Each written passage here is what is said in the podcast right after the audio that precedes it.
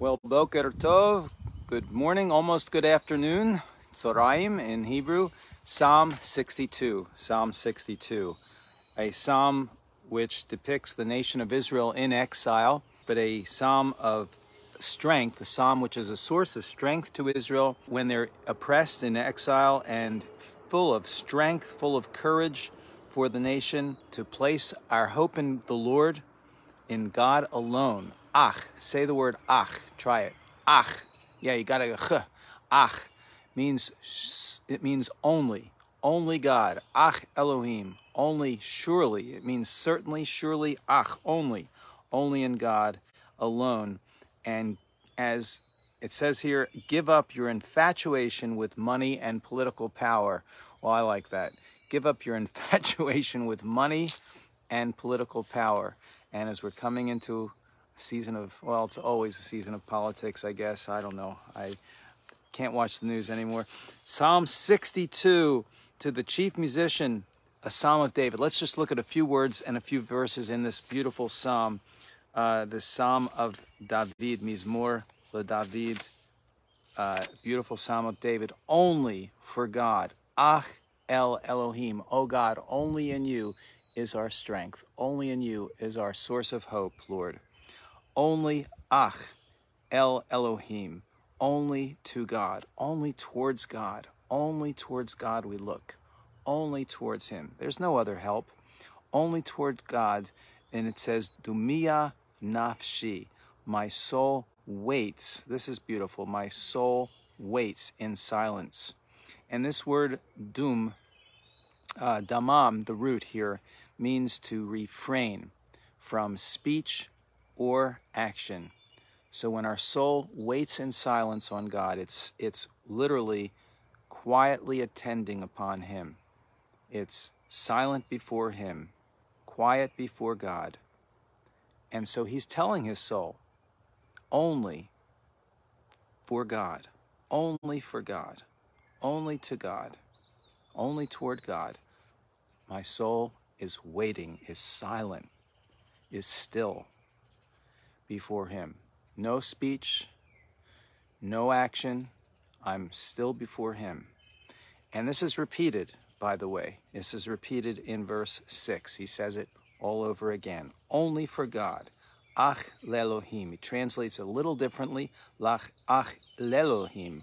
Only to God, only for God. Dumia, nafshi. My soul is waiting. It's quietly attending. It's still. It's refraining.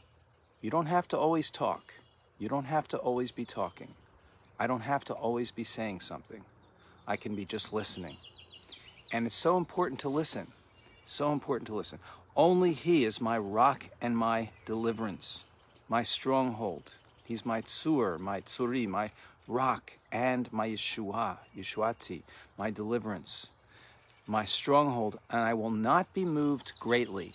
Doesn't say we won't be moved, but we won't be moved greatly. So we'll be moved somewhat. Yes, we're moved somewhat. Listen, we're sometimes part we're partly shaken, and this word means this word means to totter, mut in Hebrew, mut. Mut means to slip, to totter, to, it, it's the word of great insecurity. And so to falter and to slip, to totter, to, to shake, it's this instability. And so he says, we're, it doesn't say we won't shake at all, but because he's our rock and our deliverance, I won't be, I won't totter, rabbah, greatly, greatly, terrific, greatly. Aren't you glad for that? Wonderful. And so he says, How long will you plan destruction against me? And he goes down in verse 6 Only for God my soul waits silently, from him comes my hope. He only, he repeats it, is my rock and my deliverance, my stronghold. I will not be moved. Now he says, I'm settling in. I'm not going to be moved at all. I'm not going to totter at all. I'm going to be totally secure in Him. Upon God rests my deliverance and my honor. The rock of my strength and my refuge is in God. Trust in Him. He's my refuge, machzi. Trust in Him at all times, people. From batach, batach, uh, bitchu here, bitchu. Trust in Him. Bo, it towards Him to him in him all at, in him at all times people. Bechol et am bechol et am. In all every time in every time people. In every time not just sometime in every time trust in him. Put your reliance on him. Pour out your hearts before him god is a refuge for us. Whatever it is whatever the seeming crisis comes cry out to him. Trust in him. Pour out your hearts before him. He's going to be the one that we take our put our refuge in. And uh, in the end of the psalm he goes once god has spoken verse 12 once god has spoken twice have i heard this. Achat devar dever elohim god speaks once but we hear it twice. If we're good listeners you know some it, it's it's beautiful to see those that hunger for the word of god hunger to hear the messages. They're not eh, others aren't so eager to hear because it reveals their hunger for god. Some want to get out maybe and they're, they're not eager to hear the word of god. But it's so hung, so beautiful to see those that are hungry to hear the word of god because their hunger is for god to hear his voice and we hear his voice and he speaks once but we hear it twice because we're so eager to hear. He he the holy spirit reveals it all over again. So he says once god has spoken but twice have i shema have i heard this. That strength belongs to god. Three things here. Strength oz.